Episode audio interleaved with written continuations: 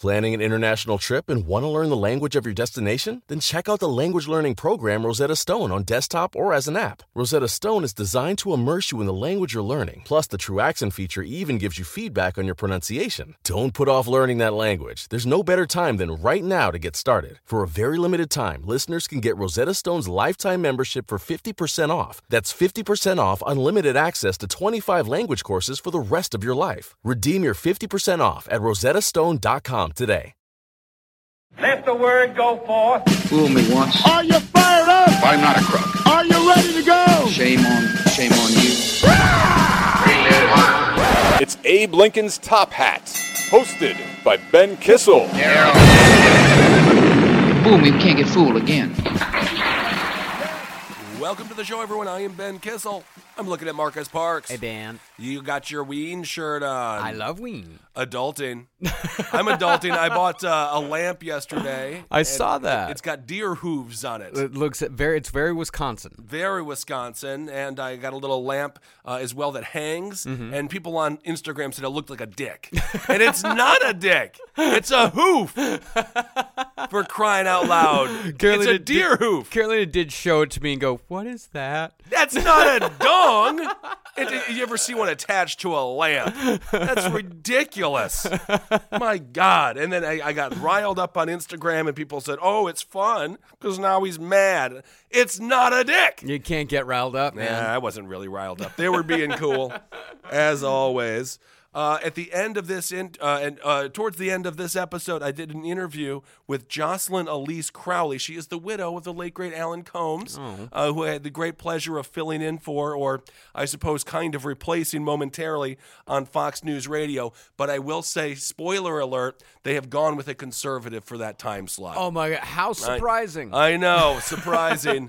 but I might go back and join them every now and again. But either way, that was a great experience and an awesome opportunity. And I want to thank everyone who went and supported me uh, while I was talking to the other side or, uh, you know, there on that radio show. So I interviewed her. She's the author of this book, Gray Divorce uh, What We Lose and Gain from Midlife Splits. It's kind of an interesting phenomenon. People divorce uh, more than ever after the age of 50. Huh. Yeah, for the first time for a variety of reasons. And she also talks about her relationship with Alan, and it's a sweet interview.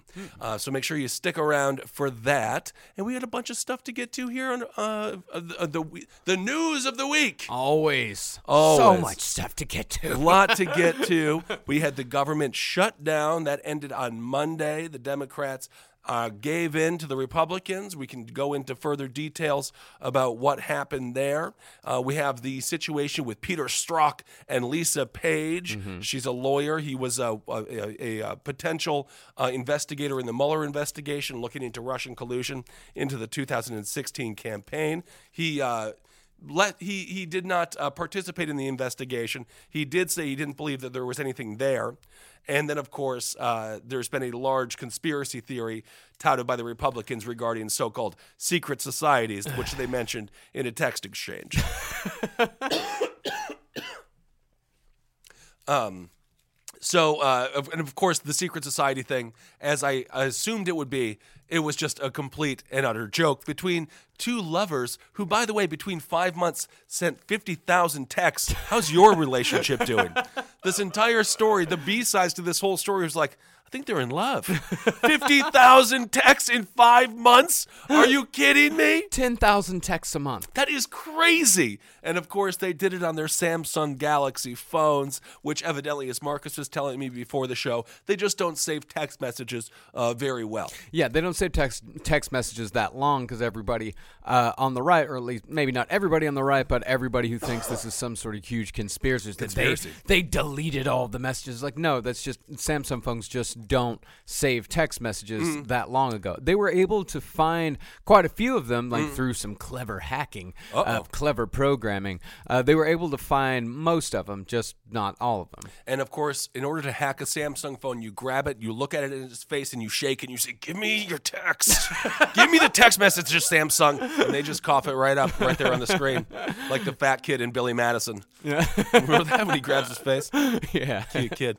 So, what was the one text, Marcus, with the secret society reference? Says, are you even going to give out your calendar? Seems kind of depressing. Maybe it should just be the first meeting of our secret society. okay, and of course, the calendar that he's referencing is. Putin beefcake calendars. Woo! Is there any other kind of calendar? So he made up mock or or um, this was Lisa Page that made these, correct? Uh, no, this This was is Peter Strzok? Well, Strzok actually bought Okay. a, a whole set of beefcake Putin calendars. Yeah, just As a joke. As a joke, you know, because of all the you know po- the very real Russian influ- uh, interference in our election. They're buying ads. Yeah, they're buying ads, you know, very real, and we knew that it was real at that time.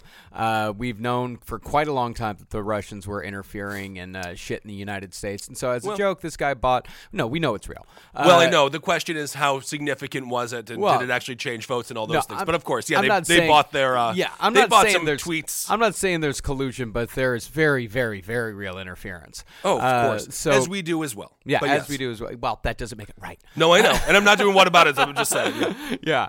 Uh, but yeah, this guy bought a bunch of calendars, and after Trump won, he's like, ah, fuck. So you're not going to be giving out those calendars, huh? Ah. Maybe we should start our secret society. Definitive proof. Definitive proof. And here's the interesting thing about that uh, is the media has had access to this text message for quite a while now, Mm. uh, including Fox News. People who would have jumped on this, but all the media organizations are like, "Oh yeah, that's obviously a joke." It wasn't until people in government found that secret society message and found something to jump on. And what you're referencing there is Ron Johnson out of Johnson. Wisconsin, who has could not find a camera. I mean, he is a, uh, a ev he loved every single possible camera that he could see. Any camera that would go in front of his face, uh, he was more than happy to speak to about this secret society. He has since sort of uh, calmed down Yes. on the secret society rhetoric. Um, because it makes him sound crazy. Mm-hmm. uh, because, of course, uh, it is entirely insane. Yeah, but it's meat. It's meat for the Alex Jones base. Mm-hmm. You know, that's uh, once this shit is out there, uh, even when it's refuted, even when people go back on it, we see this again and again and again in conspiracy thought, going all the way back to like 9/11 truthers, going all the way back to Oklahoma City. Well- you know, once information is out there, even after it's refuted, it lives out there on the internet. It's not like Right. every single claim, every single crazy conspiracy claim, once it's been disproven, it's not like there's a little bot that goes out into the internet and corrects every single crazy claim. It just No. lives out there. And of, Of course, course since not. these people uh, operate in an echo chamber, they Right. don't know that it's been disproven. They don't know Well- that it's not, and it, they don't know that it's a joke. All they see is secret society, The- and that's what they get. The one thing that is true is the bigger story, in my opinion. Peter Strzok saying that he does not believe that uh, there is any connection between Trump and the Russians in 2016. He said there's no there there, which is why he didn't want to participate in the investigation. That's a big win for Donald Trump and his administration. He can say, look, somebody from inside the government, uh, some uh, an FBI agent doesn't believe there was anything there. Why is this happening? Uh, you know, this is going back to the whole narrative of it's a witch hunt, which is why the Republicans want to have a second special counsel to investigate the Mueller special counsel, which, as I said before, these counsels are not that special anymore, uh, and it's just costing billions of dollars, uh, on be- and which we, of course, the American taxpayer, will be financing. Well, first of all, you know this guy's saying there's nothing there. That Or was millions, uh, or- anyway. yeah, that was before the uh, investigation even began. You know, that was before people started going down for this shit. And I don't think that the story here we were talking about before the show. I don't think the story here is uh, election collusion. I don't think it's election Sure. collusion at all. I think it's Russian influence. I think it's money. You know, Right. it's just how much Russian money is tied up in Donald Trump and the Republican Party.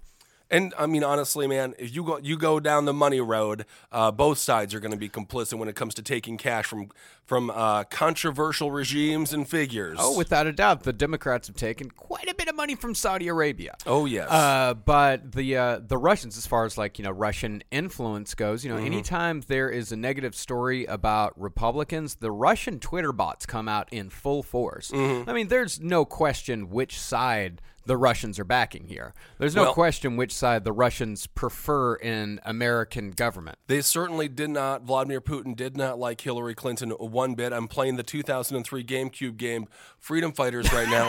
uh, so I Still, am, how long have you been playing this for game? a couple of weeks. It's difficult. I'm in the sewers right uh, at this point. You Uh, figured out how to save though, right? I did figure out how to save. Right, you have to good. Mm-hmm. go to the sewers, go to quick save, and then uh, you're allowed to die as much as you want. Yeah. which is really beneficial for me.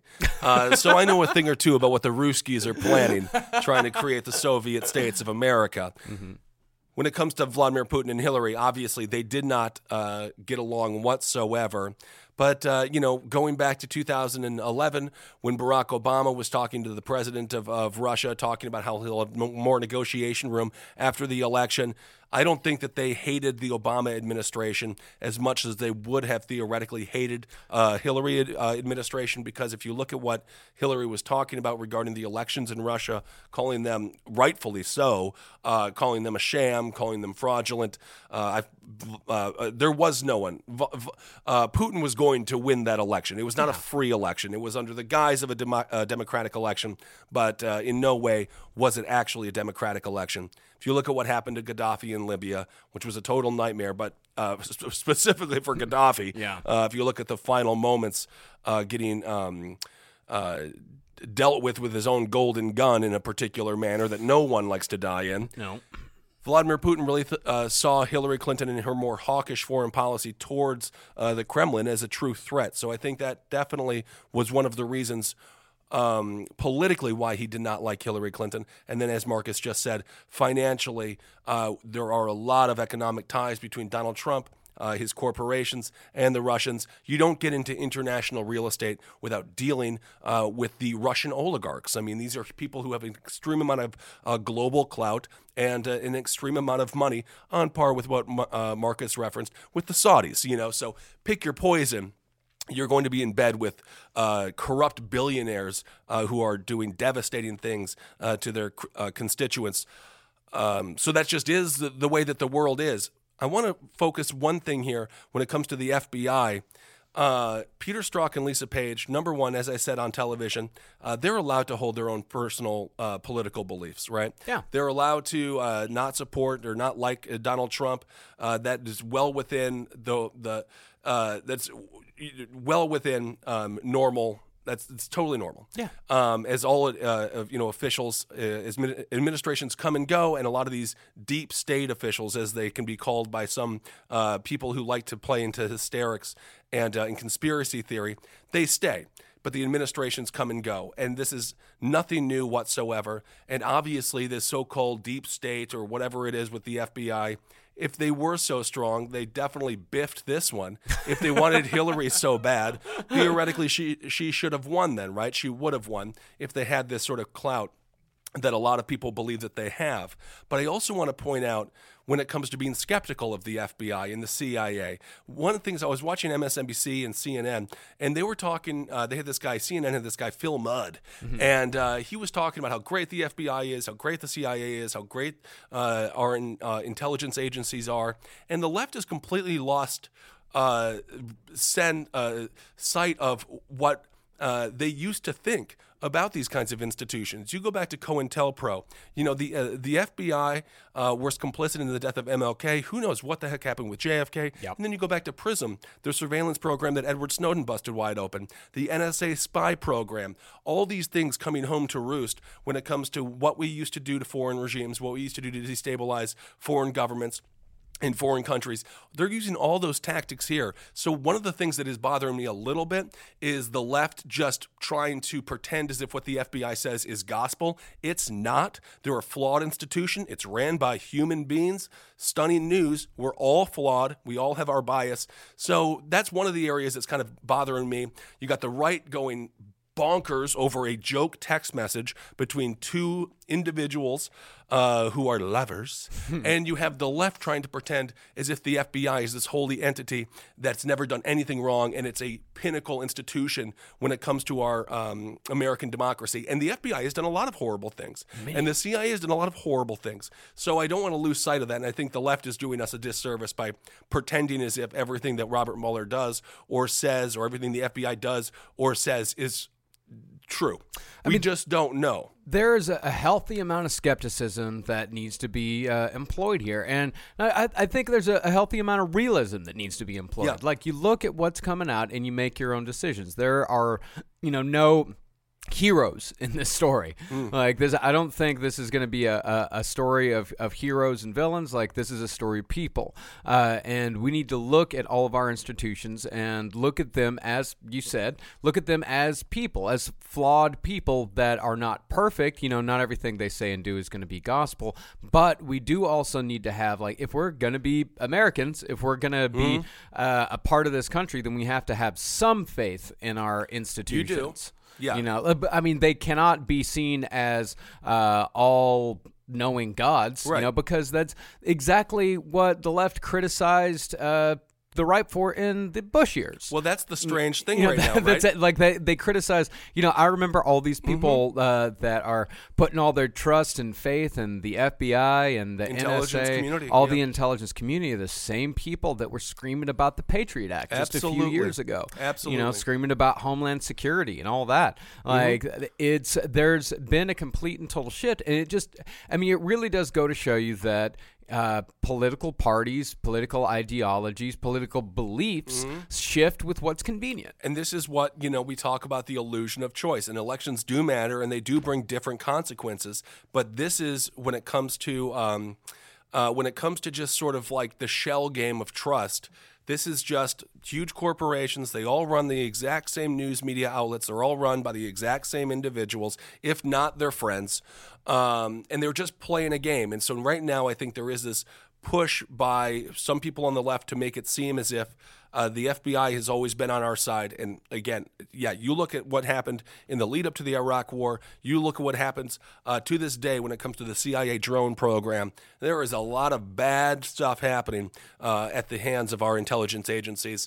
Uh, domestic spying, drones are coming home. I mean, we are living in a very dangerous time uh, when it comes to our personal freedoms and liberties, and the people who are taking extreme liberty with our uh, with our constitutional rights are those intelligence communities. So I do want to make sure that uh, that we don't lose sight of that as well. However, I do also want to say that I do not think our intelligence communities want Russia to be in charge. No, of like course I, I don't think Of course I don't think our intelligence communities like to to the extent that we can trust them. No, I don't think I don't think our intelligent communities want Russian influence inside America. I mean, Well, these are these are people that you know. Not every single person in the FBI or the CIA uh, is a good person, of course, No, no. but they're also filled with patriots. You know, the FBI and the CIA are filled with people who went into that field because they actually want to do something good. They want to serve the country, just like anybody in the military Mm-hmm. or anybody, any police officer. They're people that go into this because they actually want to serve the country, because they want to serve the greater good. There Well- are a lot of evil motherfuckers Yeah. in every single one of those uh, Well, just incompetent, which leads to devastating results on that kind of level. You know, Yeah, evil But, and incompetent. You know, it, it's interesting you do mention that when it comes to the Russians, of course, I think it was 56 to 71 that COINTELPRO was. That was really socialism, communism was that was in the crosshairs. That was what they Oh, were trying to stop, obviously. Yeah, uh, that's why they went after the Black Panther Party, uh, some feminist groups. So going against the Russian ideology is nothing new to the FBI. No. Uh, you know, so yes, so you make a point there. They have never been fond of communism uh, or any of the individuals uh, who uh, who have that as their political ideology. But I just want to make I just wanted to talk about that just briefly. Um, also, with Peter Strzok and Lisa Page, I think we know love wins. Uh, that's number one. A great relationship. are they still together? I believe they're still together. If this Hmm. re- if this hasn't brought them closer, then I don't know what would. Even if they broke up, maybe they called each other. said, you know what? Let's give it one more shot. Right. Do you, did you know we sent fifty thousand text messages to each other? Fifty thousand. No, I, didn't can't know. even believe that. I never heard. I don't think I've sent fifty thousand text messages in my life.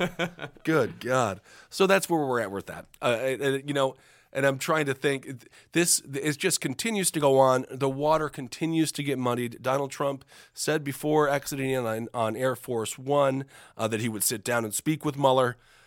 I give his words. Uh, you know, uh, it's a.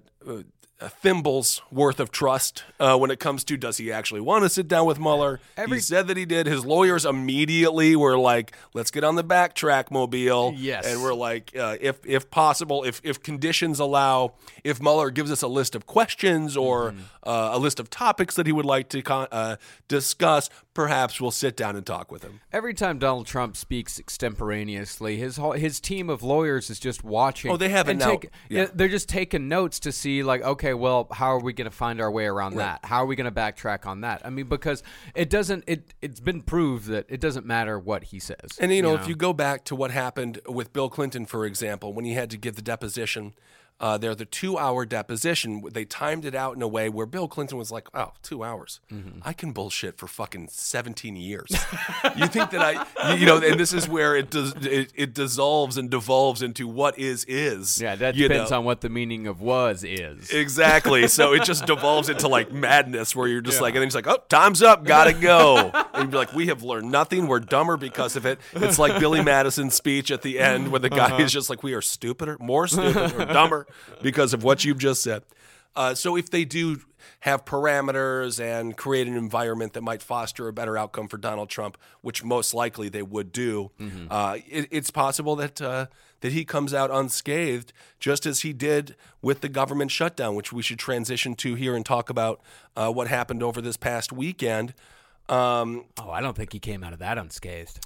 The the the the polls do show that Donald Trump was uh, in the in the eyes of the American people. Usually in these shutdowns, Congress takes the blame because it's Congress's fault. Mm-hmm. And if you look at what happened with the Democrats, and let's get into this now, uh, they didn't get anything that they wanted. Right? Well, they got didn't- Chip. They didn't get DACA, but the, the Republicans already had Chip in there. Chip was going to be in there. The Republicans. Let's just lay the framework here. So basically, three months ago, the Republicans had the opportunity to um, to re-up CHIP, to finance CHIP, the Children's Health Insurance Program. There's nine million kids on this program. Everyone knows we need to finance CHIP. We need to fund it that, naturally. Uh, they put that into this bill, and in exchange, they uh, they had they left DACA out, and DACA was basically the only chip, uh, the bargaining chip, which is so sad because we're talking about 800,000 people here, um, that the Democrats had. They didn't get it, but the Democrats at the same time didn't oppose anything in the funding bill. The only thing was DACA. So now you have a question for the American people: Are 800,000 um, undocumented individuals? I mean, I think that they're documented, but a lot of people would say that they're not are they worth shutting down the United States government over? The Democrats said yes, but of course they balked on Monday and they went along with it. They had a lot of power here, needing 60 Senate votes and everything. This is like their version of being Kennedy on the Supreme Court. Mm-hmm. You're just one person, but when you're the swing vote, you might as well, you're, you're the most powerful guy in the room. So they had a lot of power. And they balked and they, they went on and financed the government.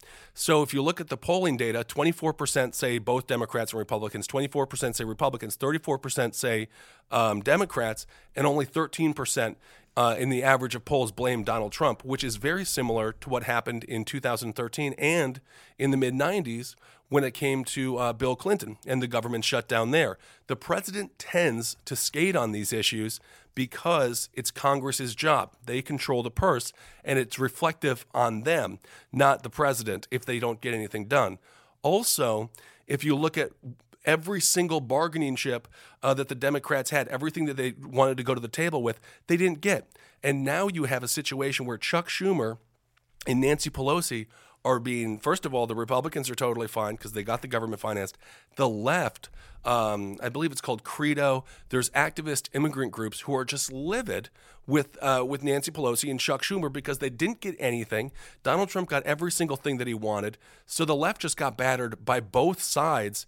And it's really uh, absolutely horrible uh, what's happened here, and I am quite concerned that come come the midterms, the Republicans are going to have every legislative victory, and the Democrats are going to have none, and the American people are just going to have to go to their uh, go to their polling places. And are they going to be thinking about Donald Trump? They're going to be thinking about the people who are running on those um, on those ballots, and if they have nothing to run on. I think it's going to be very difficult for this so called blue sweep to occur. Not every Republican running is going to be Roy Moore. Yeah. There's going to be like rational Republicans out there. And if they need to get some of these blue states to turn purple at the very least to get a moderate Democrat in some of them, And it's going to be really tough if they have no legislative victories whatsoever. Mitch McConnell has said that he wants to push forward with DACA in the upcoming weeks. Who knows? We have another government shutdown possibly happening in three weeks. Is DACA going to get passed then with the Republicans? Uh, do they put it through uh, at that point? In which case, the Democrats got nothing. Then it will be the Republicans who pass DACA, Republicans who pass CHIP, and the Democrats will be left with uh, with leftovers. Well, I think what you're going to have to look at here is like just because some they have a legislative victory does not necessarily mean that the American people are going to agree with that legislative victory. Well, you know, Congress is just so hated.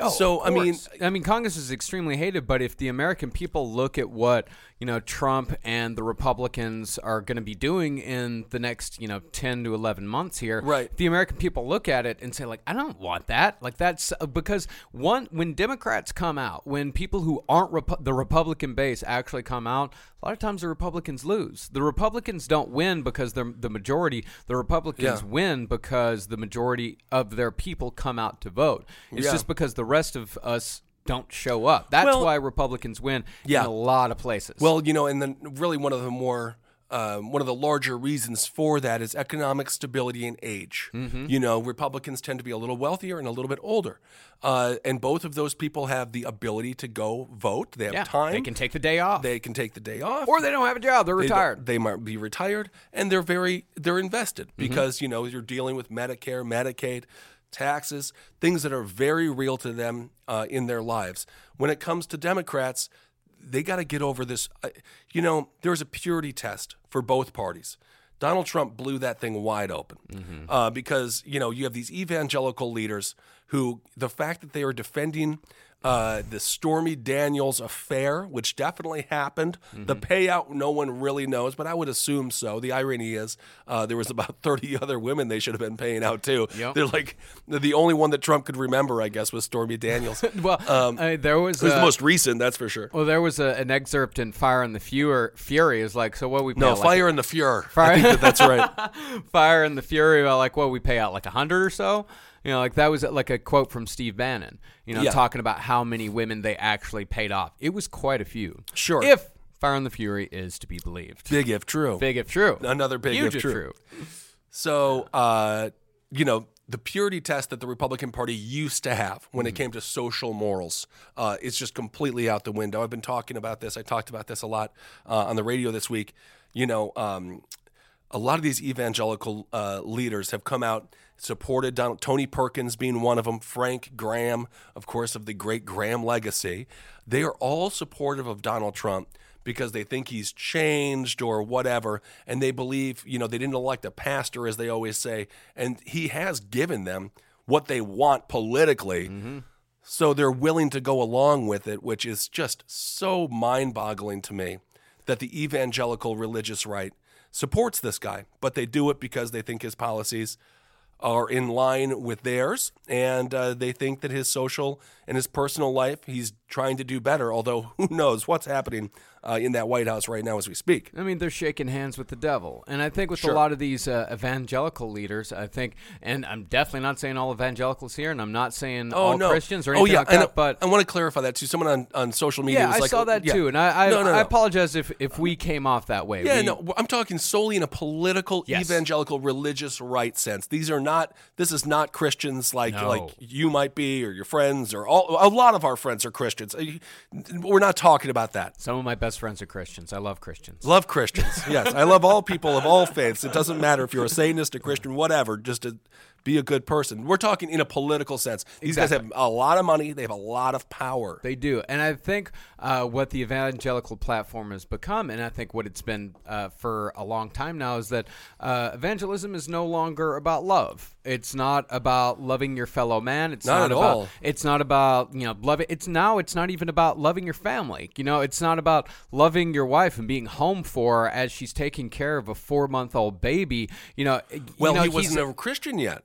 When he cheated on with, with Stormy Daniels. That's what they. That's really That's- what they I know say. that's what I but I know that's what they say, but I'm talking, you know, principles here. Like what kind of principles they've abandoned. It's not about love at all. It's about who you hate. Right. You know, it, it's a it's all about who you hate. So- it's not about who you love at all. It's you know, it, it's about hating gay people. It's about hating women. It's about hating uh, immigrants. It's about hating I think more. everything. I think it's the immigrants thing. Is, Yeah. is really is really big. Yeah, I get anti-gay rights have, have kind of like that's take that's kind of gone back, but it's about hating transgender people. You know, like that's the Yeah. new one. oh, Uh, transgender are big in the crosshairs. yeah, transgenders are huge But- in the crosshairs. Like that's that's what event, and, and that's why they love Donald Trump because Donald Trump is a creature of hate. He's actually what they've Well- been asking for for so long. uh, in a strange way. Yeah, a different, uh, uh, maybe a different uh, messenger than they expected. But they still going love back it. to what I was talking, they got him elected. Yeah. Because they threw away the purity test. They, there, I mean, there used to be as uh, as Grover Norquist has like the tax purity quest uh, um, uh, or, or uh, test rather. Uh, they had the religious one, and they let it go for Donald Trump, where they rationalized it slowly, and they said, "Okay, this guy, he's given us everything staunchly pro life. He's going to put Jeff Sessions in power, perhaps. He uh, allied himself with all these religious right, uh, uh, Jeffress. I mean, all these guys, very powerful people. He went to speak at Liberty University for crying out loud. He also just spoke at the pro life uh, rally, first president to ever do it. So he's giving them everything they want.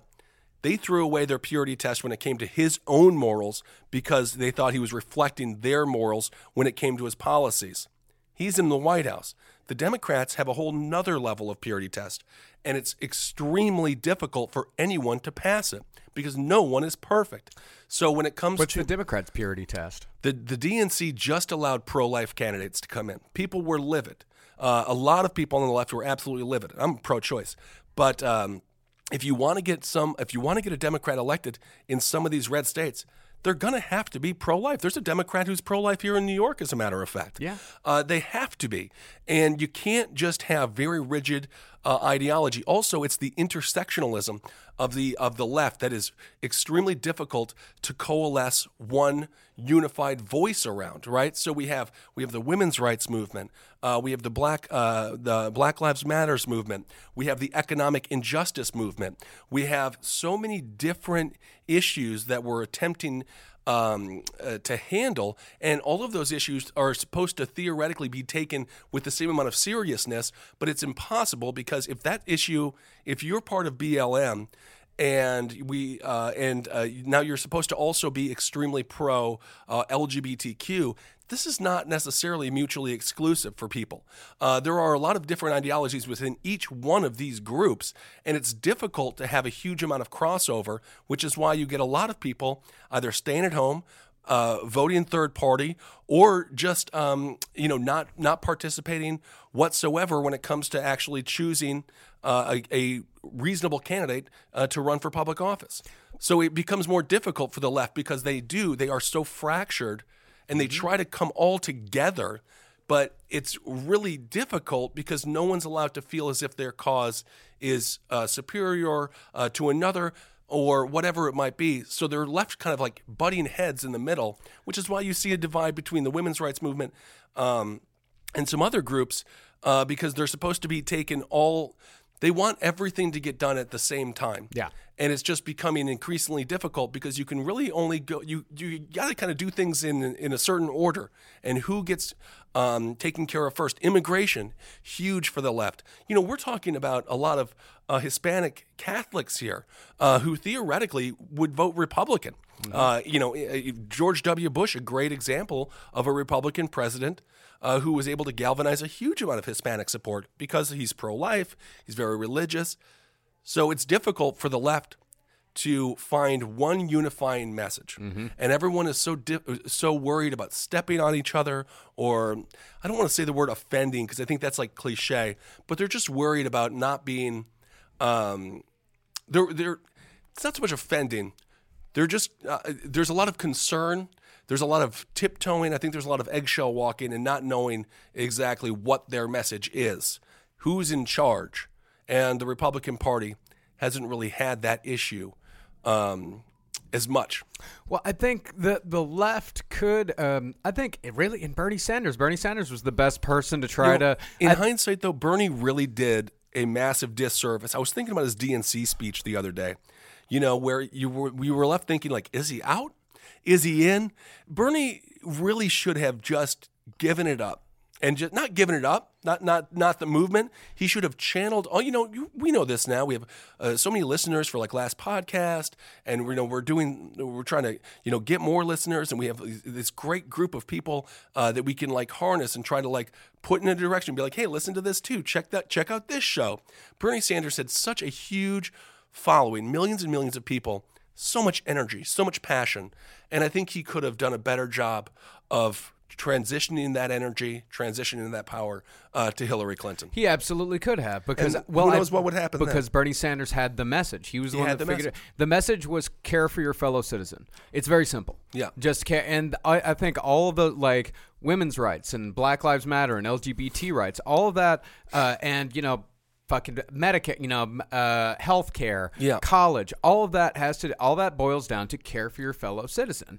Uh, and Bernie Sanders was very good at conveying that message. He Hillary was. Clinton was terrible at conveying that message. Right. Because I think the other thing about uh, Bernie Sanders is, you know, he could have done a better job at transitioning that message. But it's also a message that Hillary Clinton couldn't do. She's not good at that. Like she's not. But, but Well, let's not I- uh, relitigate. we're Let's- not- no- Yeah, no we're not going to relit do it. it. Yeah, we're not going to really. But what I'm, But I'm saying, just talking about in the context of the midterms. In the context what's of the, the. Democrats' message that they are going to propel? That's going to propel them forward. And again, going back to what began this conversation, the government shutdown was not a good look. no, it was not a good. They look. They did not win that war politically.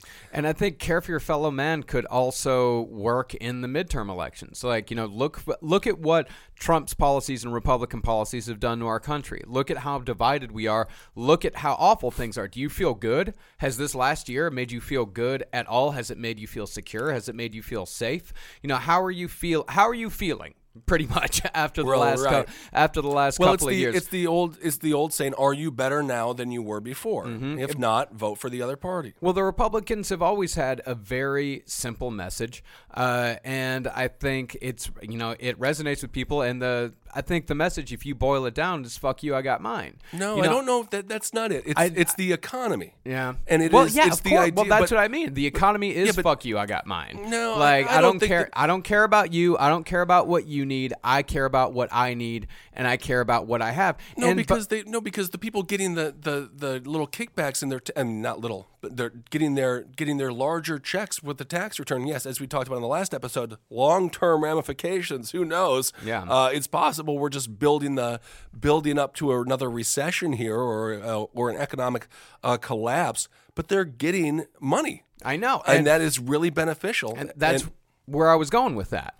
Is I think you know, fuck you, I got mine. Is not always an extreme. It's not something with all citizens. It's not something uh, that is specifically evil or malicious or anything like that. Because a lot of people have to think that way to survive in of America. Things have been built that way, uh, where we have to think that, like, where you can't really be thinking about uh, the person that you've never met if you can't pay your own bills. Yeah, you got to take care. You, I mean, that's why, as I always say, you got to put the. li- They always tell you to put your, the life vest on yourself 1st or the Mm-hmm. oxygen mask on yourself first before helping somebody else out on a plane. And I think here's a, the, another thing that um, you know, because America is an extremely complicated place, and I, and I think this is something that uh, is misunderstood about Americans is that a lot of times we're very good to our neighbors, we're very good to the people around us. We like to help out the Not people. Rand Paul.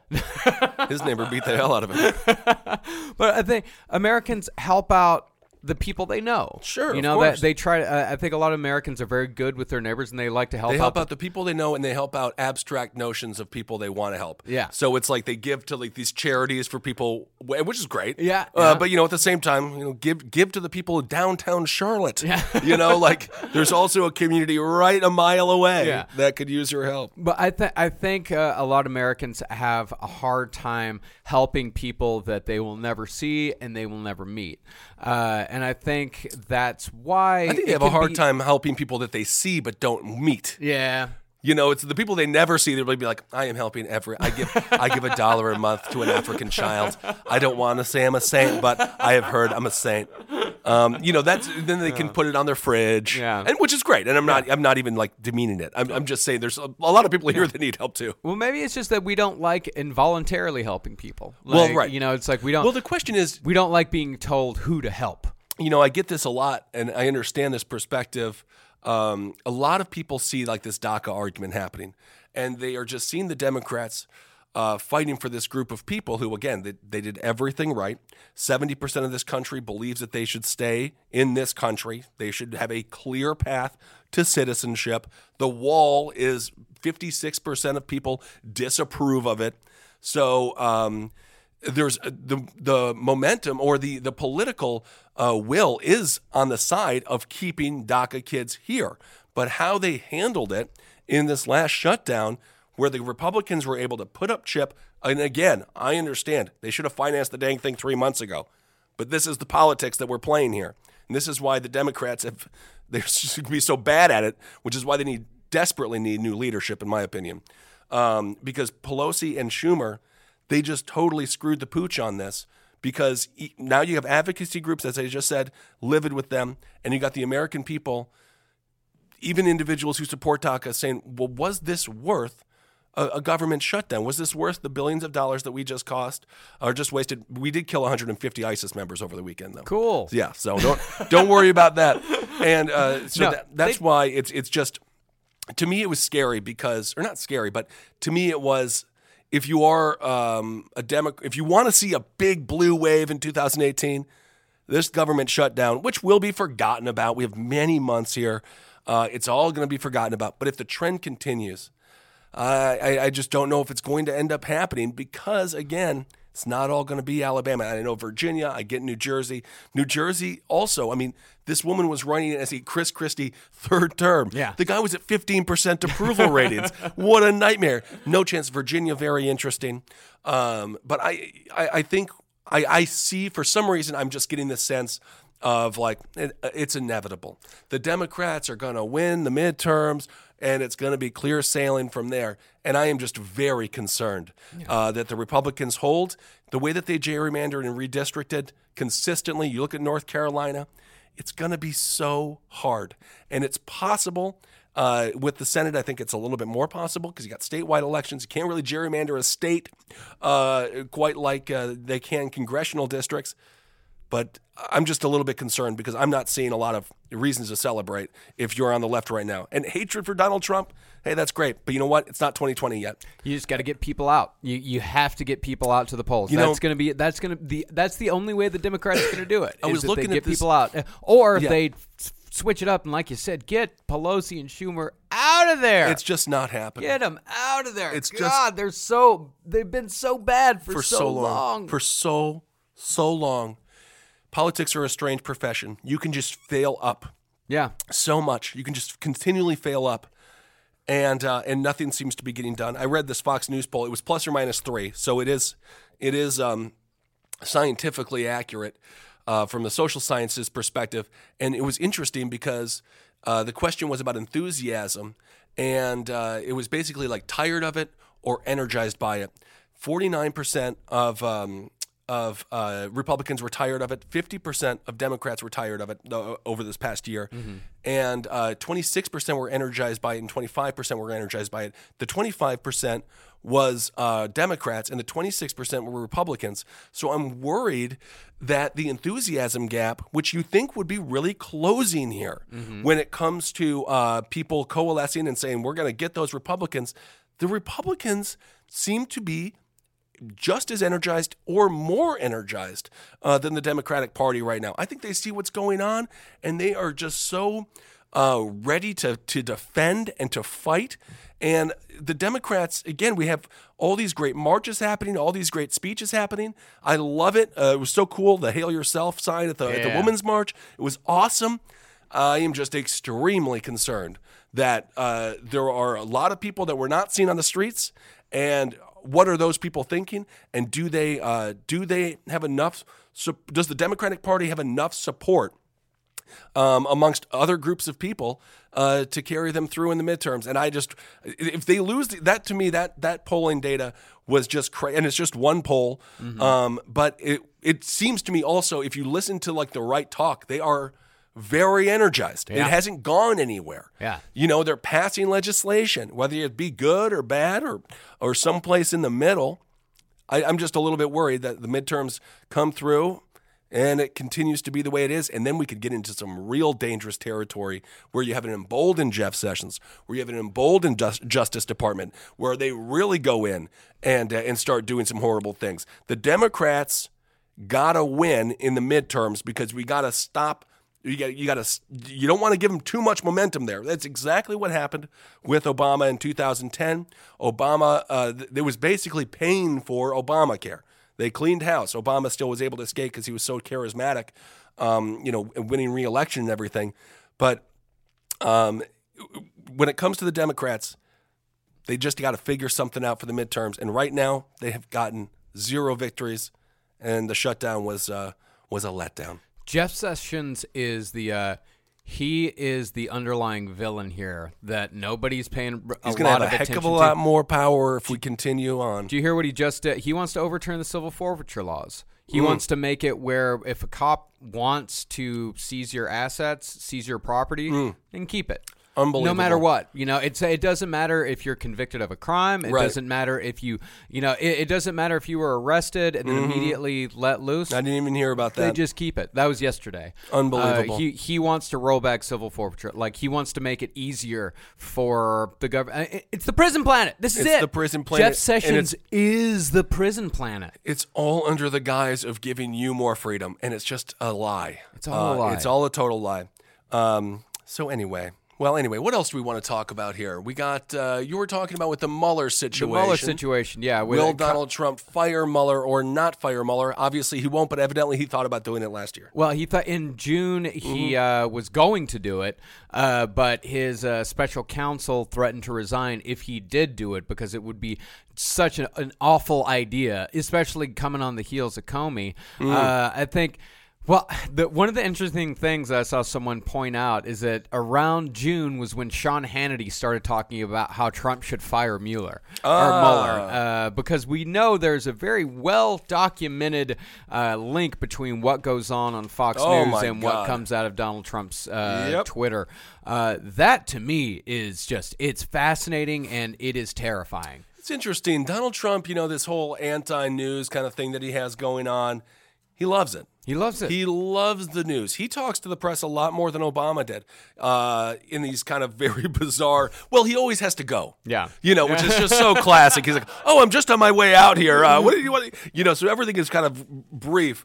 But he is addicted to the stuff. He's addicted to fame. He's addicted to celebrity. Mm-hmm. So that's one of the great ironies that I see when it comes to the press. And mark my words, his State of the Union, his upcoming State of the Union, it's going to be huge. gonna be gigantic. If you really don't like Donald Trump, don't watch and try to make the ratings uh, go down. But I think it's just going to be massive because everyone's going to want to see.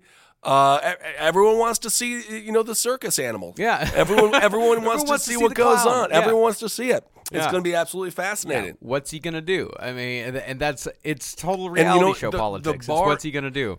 Oh, But the thing is about the uh, the bar is very low for his State of the Union. extremely low. Uh, but with him wanting to fire uh, Mueller, uh, why is he constantly wanting to fire everyone? like, Well, why is he constantly? it's wanting, on brand. Like, well, that's yeah, I guess it's on brand, but it, it is it's telling.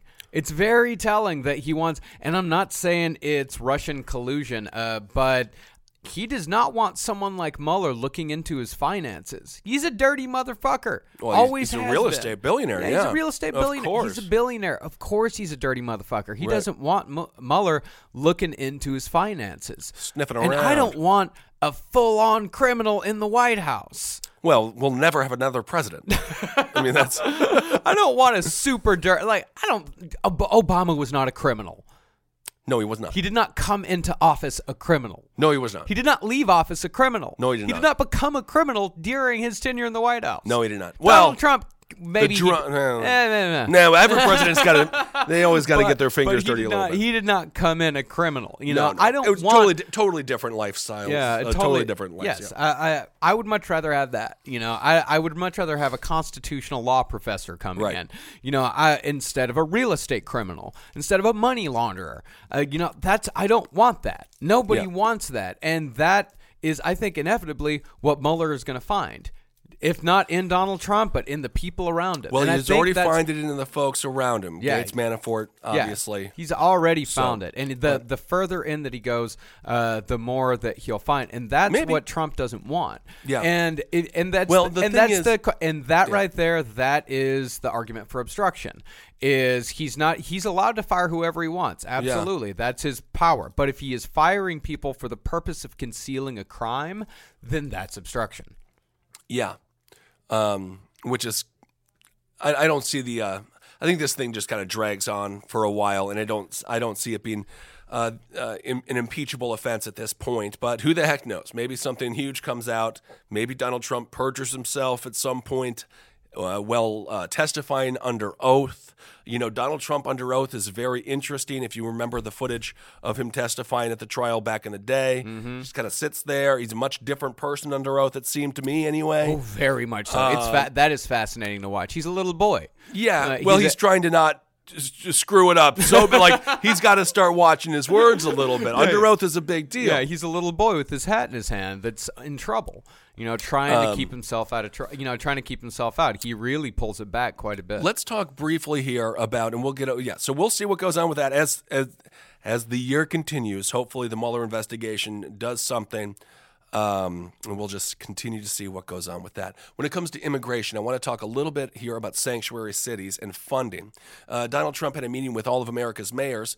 A couple didn't go. Rahm Emanuel of Chicago, de Blasio, the New Orleans mayor did not go either. They went three blocks away, as a matter of fact, in Washington, D.C., uh, because Donald Trump wanted to talk about sanctuary cities and uh, what's going on right now with them. They want to cut funding. The federal government wants to cut funding to them. Again, California, sixth largest economy in the world. It's the largest economy in the country. Um, you're, I mean, cutting funding is, is, is insane. That, I mean, it's not happening.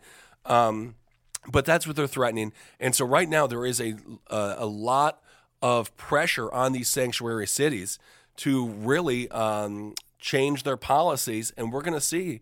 Uh, if they're able to bend, if they do bend or not, this is one of the areas that I think the Democrats um, really could make a strong statement on the sanctuary cities. But it's also very difficult because a lot of people look at the violence in some of those cities uh, of the mayors that are protesting, like New Orleans. I believe it's number one or number two when it comes to shooting deaths and murders. Chicago, top 20. Uh, and they look at all the problems in those cities, and I think it really does um, uh, sort of uh, dampen down the amount of anger that those uh, people have towards Donald Trump and his administration. And if that's what I was saying with Jeff Sessions in the midterms, if they do uh, get uh, success in Congress once again, they're able to hold the Senate and hold the House. Sanctuary cities are uh, really going to be in the crosshairs here, and there's going to be a lot of pressure on them to change their policy because, you know, law, immigration law is set at a federal level. Um, so you know, you make the states' rights argument, and then everyone's like, "Well, but it's the federal government that creates immigration law." But of course, I say these st- cities should be allowed to be sanctuary cities if that's what they want.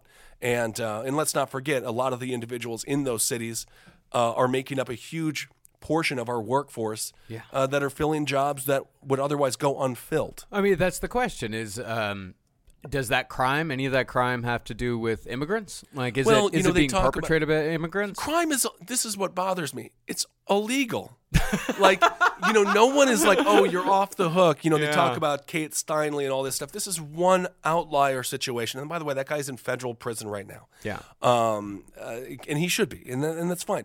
It's they pretend like sanctuary cities mean that you're allowed to do whatever you want to do. Criminal law still applies to sanctuary cities. The only thing that is not happening is ICE isn't knocking down your freaking business door to go get the barbacks. It's the only difference. Um, but if you commit a crime and you're an undocumented person in those places, you're prosecuted, you're tried. I mean, you are uh, you're either deported or you're sent to a um, to a uh, federal private prison. I mean, they, they they pretend like it's the Wild West, but sanctuary cities all it is talking about is not tearing families apart um, because one person happens to be undocumented or for whatever reason. So that's that's what I try to argue with people who are like, oh, they're just getting away with everything. The law applies even in sanctuary cities. And even what, what the only thing that sanctuary city means, it doesn't mean that ICE isn't allowed here. It, all it means is that that city's federal uh, or that that city's law enforcement Doesn't does, report. doesn't report and doesn't assist. That's all sanctuary city means. Yeah. I mean, ICE just came in here. There was actually a little bit of a small controversy here in New York City uh, because ICE agents came in and uh, arrested some immigrants, and some people said that they saw the NYPD assisting when the NYPD is not supposed to Mm. assist because we're a sanctuary city. But that's all sanctuary city means. It does not mean that ICE or the federal government is not allowed. They can come in whenever they want. That just means that we don't report Right. immigrants and we uh, illegal immigrants and we do not report and we don't assist in deportation rates. I mean, let's just be realistic, man. Just how many how many restaurants, how many bars? I mean, I was a bar back for 2 years in this city. I didn't I was the only white one. yeah. You know, I was the I was a dishwasher. You know- only white one. Yes, so let's not pretend like you know you see these people every single time you step out, and I think there's just a there's just a total disconnect in people's minds, and I get it because you know a lot of the calls on Fox News would be like my grand my mother. I got one call yesterday. My mother's 80 years old. She's been cleaning toilets for 50 years. She makes 200 dollars mo- too much. She makes 200 dollars uh, more. Um, than uh, than what the law allows for her to receive uh, funding, uh, for her to receive um, government benefits, aid, thing like uh, things like that. And I'm like, that's horrible. Uh, but that doesn't mean that we shouldn't also be able to protect uh, the 800,000 DACA kids. That doesn't mean we also can't protect other people in this country. This is what this is what politics do. This is what politicians do. This is what our government does. This is what all governments do. They divide and conquer, and they say you can only get one or the other. Either or, black and white. So much frickin' money in this twenty trillion dollar economy, and I understand. You know, we got a massive deficit that we're rolling on, and all that kind of stuff. But if the government would just allocate funds more appropriately, six hundred billion bucks for the military, it's not needed. Uh, you could easily cut $50 billion from the military. Of course, this is political suicide because no one in Congress actually has any backbone. That money could be allocated um, when it comes to helping out poor whites, poor blacks, poor immigrants, poor people all across the board. But they continue uh, just giving us a little bit, a little, a little baby carrot.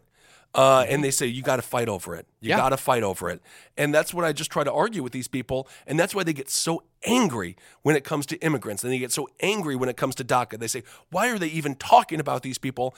And they have reasonable gripes on their own side. Yeah. So, you know, I get that, but don't fall down that trap because the government can very well do both. And uh, and they are just uh, they're not willing to because they want to play political uh, games. And again, that's just the world that we're living in. And I hope that uh, Schumer and Pelosi can figure out how to better uh, navigate the world because if we have another situation like the government shutdown, um, it, it's just going to look it's just going to be a bad look. That's a hell of a problem to solve. I mean, I mean, the people up top have been making the people on the bottom fight over scraps for centuries. Oh, of course. and especially here in America. This is not anything. This is nothing new. This is not something that you know. This is a, a time tested tradition of the people at the top keeping as much as they can for themselves, Mm-hmm. and then making the people at the bottom believe that there's only a small amount for them to fight Right. over. You know, like that. That's that's what they've always done, Right. And that's what they're always going to do, Right. Unless there's some sort of huge sea change, but it's. That's Yep. di- it's a that, that's about as Well- that's about as difficult as you can get without burning the whole goddamn thing. That's what happens when you keep wages stagnant. When you when you just uh, when you just create a uh, a um, a society that uh, that a political system that benefits from division. Yeah. uh, which is exactly uh, what we have. And again, you know, not to harp on gerrymandering or redistricting too much, but you got these solid districts that have no reason to compromise on both sides. Republicans are better at doing it. Um, and so there's just no reason for them to uh, to to uh, to compromise whatsoever. They get in extremely safe seats, and then all they listen to is the lobbyists and uh, the people giving them money, the big pharmaceutical companies. Um, it's a- absolutely horrendous. No backbone, So- no principles. Uh, none whatsoever, as we are seeing on a regular basis. Um, so anyway, let's go to that interview. I think everything is going to be fine. By the way, I do want to point that out. It shall be okay. Uh, who knows? But get get uh, Get riled up. And who, I mean, I haven't heard too many big names yet, or not even big names. Oprah, by the way, is not running. No, I do have to say Thank that. Christ. You're mean, Marcus. I love Dystopria. Dysopria? Yeah. Dystopria? Dystopria. No, it's Hopra. Nope, it's dysto- See how much it's, fun that it's been? dystopria. Oh, come on. She said she doesn't have the DNA for it, but she would. She could. But why would why why would somebody put themselves through it? No more celebrities. Well, what about The Rock? No more celebrities. what about um who would be a fun celeb? James Woods. No! Primary Donald Trump. More he is the. He is the craziest person on Twitter. You ever follow James Woods? Yeah, I've checked him out. It's, Oh my God, it's it's in- amazing. it's infuriating and uh, alarming. It's funny. he is funny. I think he's serious. Yeah, I know. That's why it's Is he alarming. seri- I can't tell if he's, He's very I really serious. don't know. I don't. I, I- you can tell the difference. He's serious. know. Yeah. Um. All right. you know who you should follow? Follow Gary Busey. I follow Gary Busey. Of course He's I a Gary delight. Busey. No, that's the president. That's who I want actually as president. what is fear again? False expectations appearing real. Oh my God, he's the best. I love him. All right, so this is an interview I did with Jocelyn Elise Crowley. She's the author of the book "Gray Divorce: What We Lose and Gain from Midlife Splits." And uh, yeah, I think it's a really it's a heartwarming interview, and she's a really cool person. So, uh, all right, everyone, thanks so much for listening. What else do we want to do? Uh, find us all on social media, and if you can talk about the show with your friends, that'd be amazing. Uh, that'd be very nice of you. Yeah, let us. know. There's there's a ton of uh, great tweets out there. of People saying the only uh, political show I can uh, listen to is Abe Lincoln's Top Hat. So Yeah. yeah, keep keep making those tweets. Let your friends know. you Let, can- let your friends know who hate politics, who Yeah. you like to listen to talk politics about. Yeah, it's not the worst thing. It can be done in a fun manner. All right, everyone, hail yourselves, and we will talk to you in a second. Wait, talk to you soon. Soon. Soon? Soon. Like right now, because the interview, and then after that, we'll talk to you later. Yeah, I'll talk to you later. Oh, okay. Welcome back to the show, everyone. I am Ben Kissel. With me now, I am honored to have Jocelyn Elise Crowley. She is the author of Gray Divorce What We Lose and Gain from Midlife Splits, and, uh, and also uh, the widow of the late, great Alan Colmes. Oh yes, I am delighted to be here today, and it is it's kind of a sad day. Yeah. Because you know this was around this time of year last year. It was Alan's last show, Yeah. and you know he he did he loved his job so much. He was amazing at it. he you know when he was diagnosed in the fall, Yeah. he was dealing with the illness and at the same time his number one priority besides dealing with this illness and Right. his family was his job Yeah. was his love of the radio he mm-hmm. whatever he had going on he said you know i'm going to get in i'm going to do my show no matter Yeah. how he felt and I at one point I really remember sitting down with him and he wasn't doing that well. Yeah. And I said, "Listen, honey," I said, "You know, you don't have to be the hero. We Right. can we can, you know, call call out for a period of time, get your strength together again." Yeah. And he said, "Absolutely not." Wow. He said, "I I love that show. I'm going into that show. Nobody's going to stop me." well, and and uh, well, speaking of heroes, certainly you were throughout that time. I cannot even imagine how um, painful, stressful, emotional that must be. Uh, and in the midst of all this turmoil and upheaval, um, you wrote this book, "Gray Divorce: What We Lose and Gain from Midlife Splits." So you were working on this book while taking care of uh, of Mr. Colmes. Uh, and You're uh, so what was- respectful, what was- Mr. I, I'll tell you, Colmes. I I, I like have so much respect for him. The highest compliment, as we said before the show, the highest compliment I have you. received uh, while um, filling in here is when people compare me to him. You know, that's because he's, he's such a great soul, such a great spirit, and just so much love uh, to give. So that's the highest compliment I can receive um, to be compared to one of the greats in radio history. oh, that makes me feel good. Um, Thank you. So let's get into this book a little bit. Sure. So, what uh, drove you to write this book? Basically, the premise is uh, divorce rates after the age of 50, they soar. They've been which, soaring, yeah. Which is interesting because you usually think about growing old together. You think about grandmother and grandpa, you know, always uh, hanging around, even if they hate each other. We all know an older couple that's just like, they've hated each other for 65 years. It's worked out perfect. But it's great. So it's great. what is it? Is it a? It's a shift in culture or technology? Why is it uh, more acceptable now uh, for these people to divorce after fifty? Well, the first thing I'll say is that someone said to me, "Oh, you're writing a book on gray divorce." were you having problems with Alan in your marriage that Oh got my- you to yeah, think this about is this? great timing, yeah. great. I said, no, no, no, that wasn't the case at all. Um, I think what initially got me started in thinking about the topic was, you know, my grandparents, they were married for 68 years. Okay. And they fought like hell. Right, All right. They loved each other. But they fought like hell. So Right. their names were um, Florence and Stanley, you know, Okay. older generation names, Yes. right? Not like Skip or something modern. Right. Florence and Stanley. And Not Chip and Joanna Oh, from no, Fixer Upper, which is a great show on I lo- HGTV. I love. I'm addicted to that I'm show. now. totally oh, addicted it's- to it. I, could, I love it. Yeah, yeah. I, could watch that all the time. I followed both of them on Twitter, and they are great. But why are they leaving? She's pregnant. Oh, and that's the That's reason? why. Yes, she Ah. got pregnant, and she said, "I don't want to do the show while pregnant." So they're taking it. So they're. I don't know if they'll come back, but oh, uh, I hope they do. It does become addictive. you know they seem busy enough. Yeah, s- they do. They do. As you and Alan were a busy couple, so are Chip and Joanna Gaines. That's very impressive that you know their names. Yeah, so growing up, I spent a lot of summers with my grandparents, Sure. and they had the classic fights. You know, uh, Florence would say to Stanley, Stanley would be sitting there in his chair reading the newspaper. Right. And she would say, Stanley, would you get up and go to the store and get me my milk? right. And he would say, Florence? And he would throw the newspaper down to Oh, the no. floor and say, Can't can't a man read a newspaper after he comes home from work in peace? And then, you know, in the, in the same way, you know, he would say to her, Oh, she was responsible for clean doing the laundry and all Right. of those things. And he would say to her every day, Florence, what am I wearing? Because she would pick out his outfits. Of course, And she, and uh, Florence, I don't have any clean shirts. Right. you A know, man is always a toddler. From, from from the cradle to the grave, we are just like, where are my clothes? Are How my do I live? How do I walk? How do what I breathe? Where, what do I wear? and so, but no matter how many times they argued, they never thought about getting a divorce. So, Right. I, I saw a, an article about. Well, what did you think about that? That never, never thinking about getting a divorce. Did you think that was a positive thing, or were you like, you know, guys, honestly, it's a little toxic in here. Just go get the milk, or do your own dang laundry. oh, yeah, I guess maybe once in a while when their voices were raised a lot, I Right. thought about, you know, maybe.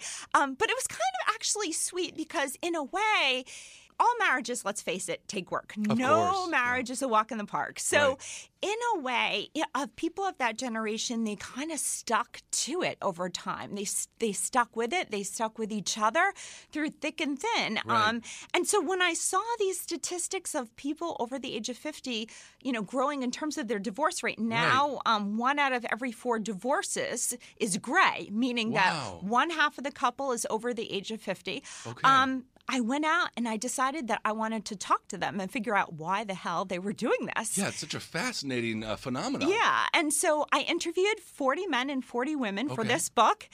And I part of what I asked them was, why are you doing this? Right, right. And What, did you notice a difference between the answers of women and men as far as why the divorce? yeah, yeah. So my first expectation was that this is the baby boomer generation, Right. right? So they grew up in the 60s, you know, peace, love, hippies. Right. And so I expected them, you know, to say, well, I just, you know, we grew apart. Sure. Oh, I just wanted to find myself. I Right. wanted to, you know, do my own thing. Self discovery. yeah, self kind of. Yeah. discovery. Yeah. you know, the 60s, right? And I found that true to be of some of them, but the majority of them had these traditional reasons as to why they divorced. So both Okay. men and women talked about adultery. Oh, okay. So the cheating was Right. number one. Um, one woman said to me, "Yeah, I looked in my husband's coat pocket. I found a hotel receipt, Hmm. and I figured out that I wasn't in that hotel room at that time." Pretty So- easy to figure out. Good she, detective she work. put everything together and Right. she said that wasn't me. Um, and so adultery, both men and women. Um, also, Now, do you think that that um, it's interesting because that's never been acceptable, uh, not in, not in the Leave It to Beaver era of this country, uh, and nor today. But at the same time, divorce is not acceptable. Oh, right. So, did they have a difficult time being like, "I'm divorcing after the age of 50," which is frowned upon by some people Mm-hmm. in society because of another action of my significant other that's also frowned upon? you know what I uh, actually found is that a lot of them. They were short affairs. Like they found out that their partner was having a short affair Sure. over, you know, a period of six months. Right. And they said, enough was enough. But a lot of them stuck with their spouses, Okay. even knowing that they were having long term affairs or serial affairs and things of that nature. And they just stuck it through. And then finally, there was some straw that just broke the camel's back. And they said, I had enough. So for the women, it was mostly men cheating. For both of them. Oh, for both of For them. For both Okay. of them. And then also for both sexes, they talked a lot about uh, mental health issues. Oh, okay. She's a little crazy. Right. He's a little nuts. Um, Right. And they talked about that. All of our grandparents are crazy, though. I think all of So- our I think grandparents all of us are crazy. That's Yeah. true. But it was something, you know, they thought, a lot of times they thought about giving their partner some space to get treatment Sure. and then they wouldn't get better. And so then they pursued a divorce. In terms Right. of differences, though, there were also differences between the sexes. Men, for example, let's see if you can relate to this. Okay. So men talked a little bit about they didn't like the way things were being done in their household. So Okay. they talked about two things specifically. They talked about money, Uh-huh. first of all, and they said that their wives would just spend too much money. Okay. And they talked about also what they called financial infidelity, that their wives would Hmm. hide what they were spending. So what is that? I mean, it's obviously um, it's not about the money, right? It's about the trust. It's about the trust, it's the control. And so all of a sudden, you know, I had men say, all of a sudden I would get this credit card bill. Right. And I had no idea she bought that $1,000 purse. Right. And it was a series of things like that. They also had the men. That's com- interesting. Yeah. And do you think that men sort of did that carry a the same amount of weight as uh, cheating physically on a significant other? For or, some of them. Yeah. Yeah, okay. yeah, yeah. Or that was the main reason. Well, you don't they- really think about that too much. You know, the idea, because I kind of love the idea of having a, a wife. I hopefully have enough money at some point where she can just go crazy spending. Yeah, but then at some point, I suppose you do hit, uh, hit a different economic situation and perhaps the spending has to stop. the spending has to stop. And I guess I'm thinking about I was thinking about Alan and me, and I guess Yeah. every th- couple has their own way of like spending money, right? Right. And they come to an agreement. So for Alan and me, Alan was like, "Do whatever you want." He was very free, Yes. you know. He was a, Alan was kind of a hippie at heart, so he Yeah. said, "Yeah, whatever you want to do, whatever you." But I think for like bigger expenses, we would talk about it and say, "This is what this is what we want to do. Are we both okay with it?" Right. So for a lot of these guys, they just kind of found out over time that their wives were spending money on things that they didn't know. Right. They also talked about discipline and with their children that they disagreed Oh, over interesting. over a period of time that their wives were too lenient. But now this would be a lot of empty nesters, right? So the children have already been out of the house, so they're retroactively They're upset retro- with I the parenting. Yeah, so evidently this would be building up over oh, time. Oh, Like- so it seems like these are like small problems that are allowed to really blossom. Yes. How do you avoid the the breakup? How do you like? Okay, we don't agree on parenting. We don't agree on money. All of these things can. It's all about allowances. You just have to address them earlier, right? Right. So I asked all of the people that I interviewed, you know, did you go ahead and try couples counseling? Sure. Did you talk to your spouse about what was going on? And most of them said, you know, we, I, tr- we tried talking, it didn't work, or I tried to get him to go to counseling, but he didn't want to go to couples counseling, or she didn't want to go. Um, now, the wives had different reasons for getting a gray divorce. The wives talked about two things. Number one, addictions, Oh, pornography, really? alcohol, and drugs. That their husbands were addicted to pornography, alcohol, and drugs. Well, in this new era of the internet, obviously uh, pornography has taken on a whole new level. I mean, these kids are now 10 years old looking at images that I are, know, are, I'm shocked. You know, yes. I'm Catholic, so that- I'm shocked all the time. right. So that infusion of new technology, perhaps, was one of the reasons, and uh, for for some divorces. Absolutely. So it's all based on the web, web pornography, and Right. women saying every time I- he looked at it, I felt like he was cheating on me. Okay. So also alcoholism, alcohol was huge. So one of the pe- women I talked to, she said, you know, we were in the restaurant business together. Right. He would be great, you know, in the beginning stages, but then, you know, uh, he would drink throughout the day and this continue to get drunk and I couldn't take it anymore. Right. Um, and then the other reason women talked about was emotional and verbal abuse. Mm. So men didn't talk about that. Women talked about emotional ver- verbal abuse being called names by their by their husbands. Mm. Sure. Um, emotional abuse, some of scary stories about Yeah. you know their partners really wanting to control their lives and so forth. So there were similarities in terms of adultery Right. and um, mental illness, but then the wives and the husbands did have these very different reasons. Why do you think that uh, the traditional, I suppose, norms of marriage, obviously they've sort of changed. Right. Do you think, uh, had things stayed the same, maybe these people would have uh, stuck it out together? Or did they see society and uh, see other people getting divorces or seeing other people living independent lives as they get older and realize, oh, they can do that too? I think that looking at exactly what you talked about at the start of the start of our talk today, that culturally it's just become more and more acceptable over time. Right. And so they saw younger people getting divorced. I mean, you're almost applauded, uh, you know, for be, for being an independent person. You know, Absolutely, absolutely. And they looked at their own lives and they said they reached their breaking point. So after 20 years, 30 years, 40 years, even 40 years, they, sh- sh- you know, they would just say, "I'm- "I'm done. I'm out of here." All right, we got to take a quick break. I am Ben Kissel. We'll be right back. Welcome back to the show, everyone. I am Ben Kissel. Honored to have with me Jocelyn Elise Crowley, the author of Gray Divorce What We Lose and Gain from Midlife Splits. Thanks so much for sticking around, Jocelyn. What about this idea of throw do, we're throwing away 40 years. We're throwing away 30 years. You know this kind of idea so many people i think you just hit a certain number and you're like well we're sticking it out now because i don't want to this term throw my girlfriend always uses it. We've been dating for like 18 months. She's like well we can't throw it away. I'm like so i when don't are you going to pop the question? oh my god. You're i'm gonna have a great divorce right now. Oh my lord. Um but what what about that? How do they deal with this idea of do they feel like it's erasing the past, or do they? Uh, how do they move forward? Because obviously, many of them have children together. They've had this long relationship. They're still gonna they're they're bound forever. They're bound usually with adult children, like you talked Um, right. about. So at this stage of their life, they're they have these adult children. It's somehow they kind of just reach a breaking point. Okay. You know, so with adultery, maybe a woman has kind of looked the other way for 20 or 30 years, Right. and then all of a sudden she woke up one day and she said, I'm just not going to take it Do anymore. Do they have any self blame when it comes to adultery or alcoholism, both men and women, for allowing something to go on for so long? And then do they feel like, ah, I should have just stopped this 10 years ago? Um, or, I mean, I guess you can't really time these things out. I mean, it is what it is. Yeah, so they didn't really talk about, oh, I should have stopped this or taken a firmer stand.